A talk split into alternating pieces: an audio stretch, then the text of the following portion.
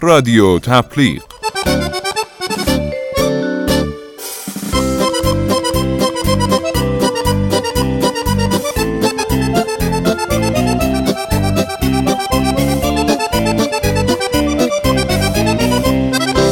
سلام.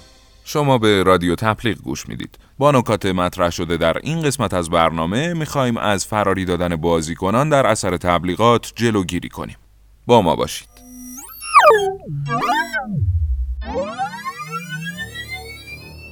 اینکه آیا تبلیغات برای بازیکنهای من آزار دهنده است؟ سوالیه که اکثر بازیسازها از خودشون می‌پرسن و معمولا جواب درستی هم براش ندارن. جواب ما تو تبلیغ به این سوال مسلما خیره. اما اینطوری که معلومه یک عده‌ای هستند که با نظر ما مخالفن. حالا با هم بررسی می‌کنیم. بازی سازایی که از تبلیغات برای کسب درآمد استفاده می‌کنن باید رفتار بازیکنان رو حسابی بررسی کنن تا میزان تمایلشون نسبت به تبلیغات رو بفهمن. اگر بازیساز بفهمه که چه نوع تبلیغی رو در چه زمانی نشون بده این کار باعث میشه که هم کسب درآمد کنه هم تبلیغات روی حفظ بازیکناش تاثیر منفی نذاره. تو تبلیغ ما خودمون این کار رو برای بازی های مختلف انجام میدیم.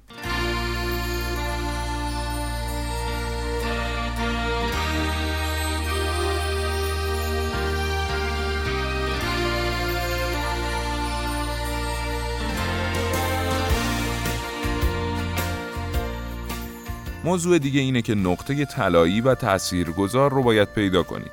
معمولا تصور میشه که بازیهایی که تبلیغات کمتری دارن میزان حفظ بازیکن بالاتری دارن اما همیشه اینطوری نیست. معمولا بازیهایی که تبلیغ ندارند تو روز اول 42 درصد بازیکن رو جذب می‌کنن و بازیهایی که تبلیغ دارن 32 درصد یعنی 10 درصد کمتر البته فقط تو روز اول نکته جالب و در واقع مهمتر اینه که هر دو تا مدل بازی تا روز هفتم به 20 درصد حفظ بازیکن می‌رسن یعنی برابر.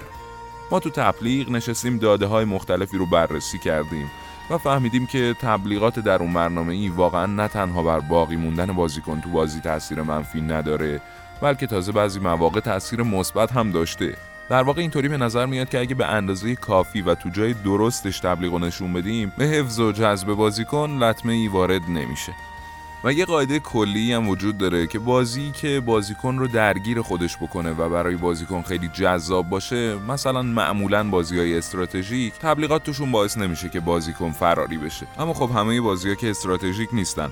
باید یه رای پیدا کنیم که توی بازی های مثلا کژوال هم تبلیغات باعث فراری دادن بازیکناشون نشه. حالا راجع به اینم حرف خواهیم زد.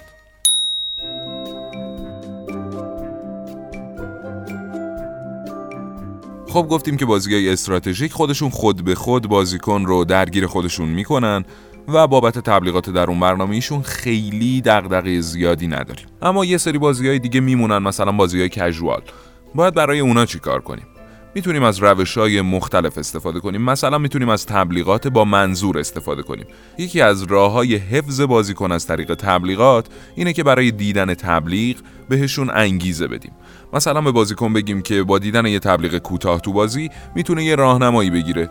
این باعث میشه که بازیکنها از دیدن تبلیغ نه تنها ناراحت نشن بلکه مشتاق به دیدنش هم باشن که بتونن به مراحل بعدی بازی برن.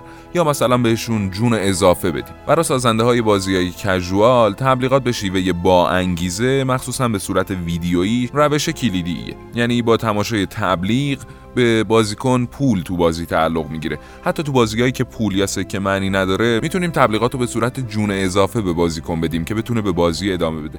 یه تجربه خارجی خیلی جالبی در این حوزه وجود داره در مورد بازی تریز. اینطوری که این بازی یک نسخه پولی داشت و یک نسخه رایگان که نسخه رایگان توش این قابلیت وجود داشت که بازیکن با دیدن ویدیو بتونه جون اضافه بگیره و به بازی ادامه بده وقتی که میبازه.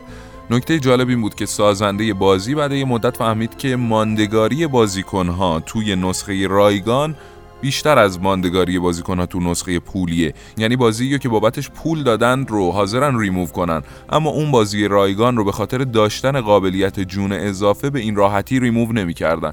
و این نشون دهنده تاثیر مثبت تبلیغه. همونطور که قبلا گفتیم که تبلیغات در اون برنامه اگر درست و به جا نمایش داده بشن نه تنها باعث ریزش بازیکن نمیشن بلکه به حفظ بازیکن کمکم می‌کنه نهایتا توصیف رابطه بین بازیکن و تبلیغات خیلی ساده و واضح نیست. ولی چیزی که معلومه اینه که بازی بازیسازا باید در رابطه با ادغام بازی و تبلیغات هوشمندی به خرج بدن. نه به اندازه که خیلی کم و غیر معقول باشه تبلیغات و نه اونقدر زیاد که آزاردهنده باشه. تکرار می‌کنیم. نقطه طلایی رو فراموش نکنید. تا برنامه بعدی خدا نگهدار.